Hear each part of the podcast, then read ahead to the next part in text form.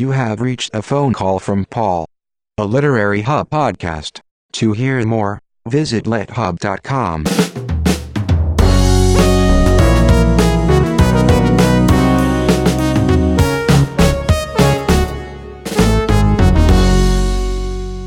Part 1 of Paul Holdengraber's conversation with Salman Rushdie. Hello? Hello, is this Salman Rushdie? How are you? How are you? I'm so happy to talk to you.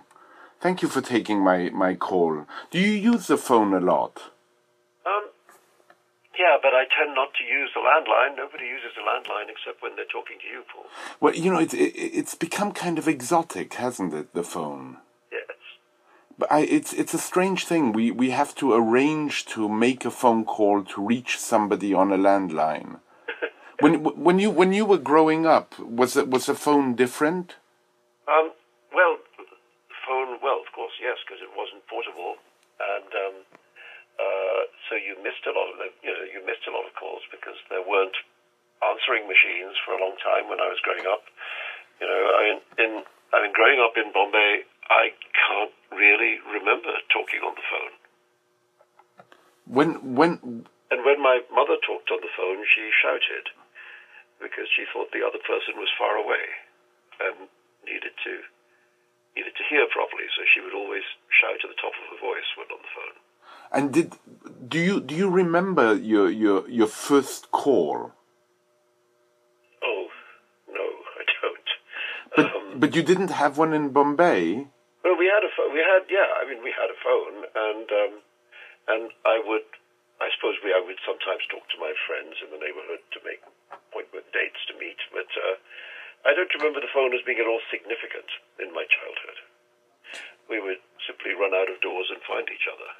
Yeah, I mean, uh, uh, for for me, the, the, the phone when when I was growing up, my my parents would would really want me to make the phone call short because they grew up in a world in which uh, phone calls were either expensive or really why not meet the person in person rather than just be speaking to them after you, you saw them. Now we now we resort to all kinds of other modes of communication. Yeah, the thing that was very different in those days, particularly when you have family in India and Pakistan, is that when I was at school and then college I mean, international phone calls to India and Pakistan were very hard to make.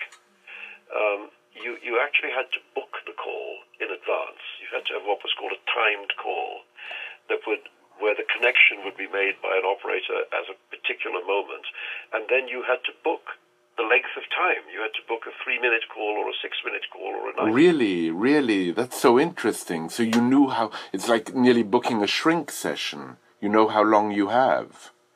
And uh, and and they were you know they were expensive calls, and so in both directions you would have to make these these reservations to make a phone call. Um, and I remember all the time I was away from home in the in the 60s when I was at school and college, that that was the way in which I talked to my family. That I would have these very brief timed calls, in which you had to try and rush to say everything that needed to be said. Did you during during those years when you were away from from home, as it were? Did did you write a lot? Did you write letters to your family? I was a very, very bad letter writer. Actually, I now have quite a lot of the letters because my parents saved them, and so I've inherited them. And they're very intermittent, and they they're full of apologies for not having written. All the letters begin by saying, "I'm really sorry I haven't written," and then produce all kinds of fake explanations for why I haven't written about how busy I've been, you know, at boarding school um, or, or at university. And in many ways, also, those letters were, I now think, my first works of fiction because I was actually very unhappy at boarding school. Uh, but I didn't want my parents to feel that because, you know, they had, I mean, my mother certainly felt very sad that I'd been sent away from home and wished I hadn't been. And my father, I thought, was spending all this money and taking all this trouble to, you know, give me a foreign education in England. And so I would make up how happy I was. I would, I would tell them, um, absurd stories of, of sporting prowess. that I, you know, had played cricket and I had scored 24 not out, had taken three catches in the slips, and actually I was useless at cricket and never scored anything like that or did anything particularly of note on any kind of playing field. But so it was a work of, of I mean, this is so interesting because it was a, the, the, the early work, kind of the precursor work of, of fantasy and fiction. Completely. And then really all the time that I was at, at um, school, my parents were under the impression that I was having this really nice time. And when I left school and went home to stay with them for a few months in between school and university, I confessed to them that actually I'd had four and a half of the most miserable years of my life. And they were deeply, deeply horrified and shocked. They said, Why didn't you tell us? We would have pulled you out of there at once and you could have come home and gone to school here, and etc. And I said, I didn't think it was right to tell you because you were making this huge effort to give me the best that you thought I could have. Do, in retrospect, do you think they were right or you were right? No, they were right. They were right. I mean, now being in the position of being the parent, you know, I I would be horrified too to think that that my son had suppressed from me news of his misery for four and a half years. You know, I would want to be able to know that and see what we can do about it. And yet, I'm thinking about what what you said earlier about this was your first your first foray into fiction. I know, but who knows what might. You know, there's. Uh, I think what if question is always a kind of pointless question. Yeah. You know, I mean, I remember when I was studying history at, at Cambridge, one of the things that I was told by my uh, tutor was never ask the question, what if, because it's hard enough to understand what actually happened. But that story itself is so interesting, and I, I, I wonder if you don't mind telling people again what it was that story about your your studying history yeah. and the reaction your your father had to that? Oh well, my father. Well, I you know I got a what's what's called an exhibition to Cambridge, which is a minor scholarship, um, to, to to read history. And my father was on the one hand pleased that I'd got a place at King's College, Cambridge, which had been his alma mater. Um, so he was happy about that, but he was not happy about the fact that I was studying what he considered to be something useless, um, and told me that I should, when I arrived at Cambridge, that I should change, I should tell them I wanted to change my degree course and read something useful, like he, he proposed economics. Um, and threatening not to pay my my university fees if I didn't do this. So, so using a large financial stick to oblige me to do what he said. So I arrived at Cambridge actually quite worried about this, and I had in my first couple of days, I had to have a meeting with the kind of head of the the the, the, the, the fellow who was the dean of student affairs and so on. So I, I went to see him, a man called Dr. Broadbent, um, and and I said that I that my father thinks I should change subject to to economics, and um, and Dr. Broadbent said yes, but what do you think? And I said, well, you know, tell you the truth, I don't want to study economics. I've got my scholarship to study history. I'd like to study history. And he said, all right. He said, all right, leave it with me. and then he wrote my father a brilliant letter in which he said, uh, he said, dear Mr. Rushdie, uh, your son tells me that you, you wish him to change his subject to economics, and I have to tell you that in the opinion of the college, your son is not qualified to read economics because apart from anything else, he doesn't have a math A level, which is sort of entry qualification. And he said, so if you insist that he change subject to economics, then I must ask that you withdraw him from the university in order to make room for somebody who actually is qualified to study the subjects they've come up here to study. And my father never mentioned it again. Did do you know if he responded? Uh, I don't know if he responded. He never told me, but but Dr. Broadbent said to me, "I think you'll find it's all right." How extraordinary, uh, and how extraordinary of of of him to write this kind of letter to your father. He completely understood the psychology at work. Yeah, yeah. the only thing worse than my studying history would have been to be withdrawn from from from from Cambridge, and and it, it proved to be so inaccurate for you and and and your life's work so far um, that the study of history was useless. Yeah, well, it was very useful to me. You know, I mean, I think it, was very, very formative of the kind of writer that I afterwards became. You know, for whom history has been very often a gateway into the books I've written. And history and the, what one learns by studying history has permitted you in, in so many ways to deeply explore fantasy. Well, one of the things that you learn, one of the first things you learn when you study history is that history is not a given.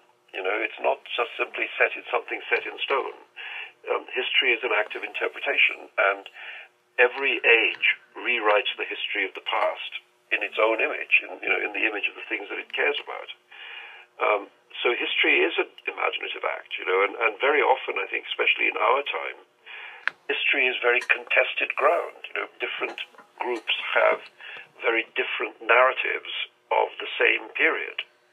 Um, so, for example, in the Middle East, you could say that there are two historical narratives competing for the same space. You know, there's a there's an Israeli and a Palestinian narrative, which, in a way, which are both historical narratives, but which have such radically different readings of history that they're just about incompatible. So that idea of history is something that is contested ground, that is uh, that is fought over, argued over, is something you learn very early in the study of history. Um, and that teaches you something as a, as a writer of novels about how to interpret the world you live in. That the, the, the things are not simply absolute. You know, reality is not simply a given. Um, it's a thing that we construct. It's a um, it's a perspective. Yeah, uh, and it comes. It's it's it's created out of our own life experience, our prejudices, our knowledge, our ignorances, uh, you know, what our family thought, where we live, whether we live in a city or the countryside, you know, everything that we are goes into making our portrait of the times we live in. And that can be the basis of much disagreement, and we see that it is in the world as it is now.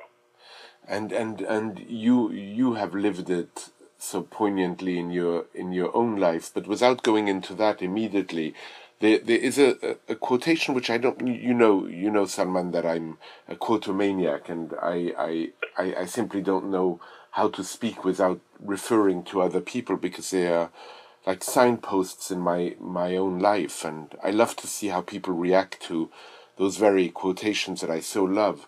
You probably know you probably know this one of Einstein where he says if you want your children to be intelligent, read them fairy tales. If you want them to be very intelligent, read them more fairy tales. well, I like that. I like that. Um, uh, I do think that the, the, thing about fairy tale, folk tale, and mythology mm. is that mm. these things in many ways contain the collective wisdom of the human race. Uh, that, that there are these beautiful little things into which enormous amounts of moral and practical information is packed. You know, so if you take something, I mean, let's say it's not a fairy tale, but a myth. If you take, say, the myth of Orpheus and Eurydice, you can actually tell that story in a hundred words or less. You know, it, it's it's a story you can tell very briefly. Um, you know, Orpheus loves Eurydice. She dies. He chases her into the underworld. He tries to win her back, but he makes a mistake and loses her. Now, the point about this story is that while it's actually quite a simple tale, it contains an incredible power. Because there is in it, uh, if you like, a kind of triangle between at whose points are art, love, and death. And it asks very profound questions about the relationship of those three things. So, if you wanted to be optimistic, you could say that in the story of Orpheus, his art, um, his let's say his his love for Eurydice, by the exercise of his art, which is his his singing, which opens the gates to the underworld and allows him to go and find her, overcomes death. Or you could say pessimistically, in the same story, that death, in spite of love, overcomes art. In spite of art, overcomes love. Um, so very, very deep questions about the relationship between art, love, and death are being asked in this very short story. Um, and I think all fairy tales, folk tales, and myths have that power. They're like compressed little bombs of meaning. You know that. Can... I love that. I love that sentence. Uh, because in a, in a way, the uh, a bomb of meaning also means that they explode at different times in your life. Yes exactly, and sometimes mean different things at different points in your life. Much like much like the the the the, the books we read at different times. Yeah, and I mean, books sometimes have to you have to wait for you. You know, I mean, I I, I remember one of the books that I that I really had to grow up to read was was a novel that became one of my favorite novels, Günter Grass's novel, The Tin Drum. That I remember. I mean, I still have the tattered old paperback that I bought um, of the Tin Drum while I was still at Cambridge in the, in the late 60s. And I remember trying to read it and thinking, you know, this just isn't my kind of thing at all.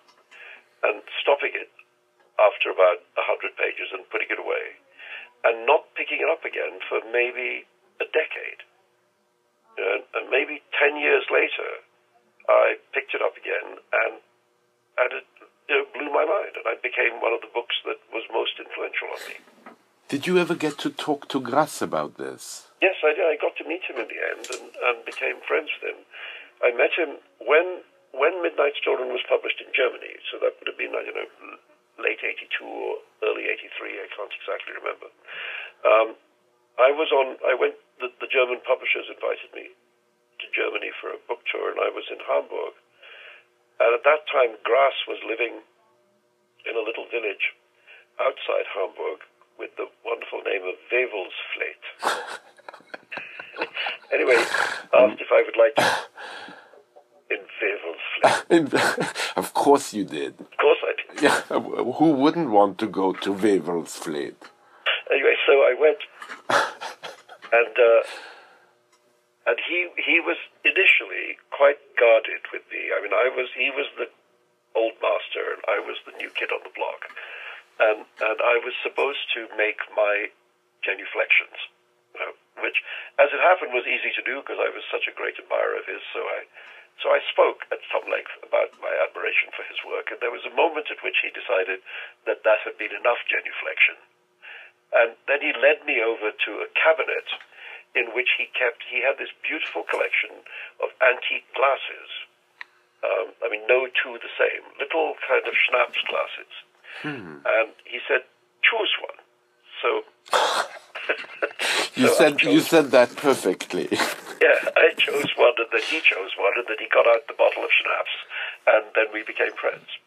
Oh, what a what a magnificent story! Um, you know, I I remember when he came um, to the library, I invited him together with Norman Mailer, and it was an incredible night because Mailer. This was a moment, a contested moment for for Grass. You will recall where certain revelations came out about his late adolescence when he was 17 or 18 i don't know if you call that late adolescence but he had um, been been uh, uh, in some way compromised by having.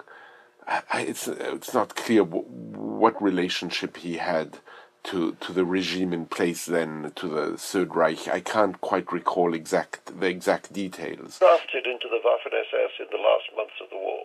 Right. Uh, I don't think he ever fired a shot in anger. I don't think he did, and and at that point, you know, the German the German army was grabbing anybody it could get because it was in a state of disarray and about to lose.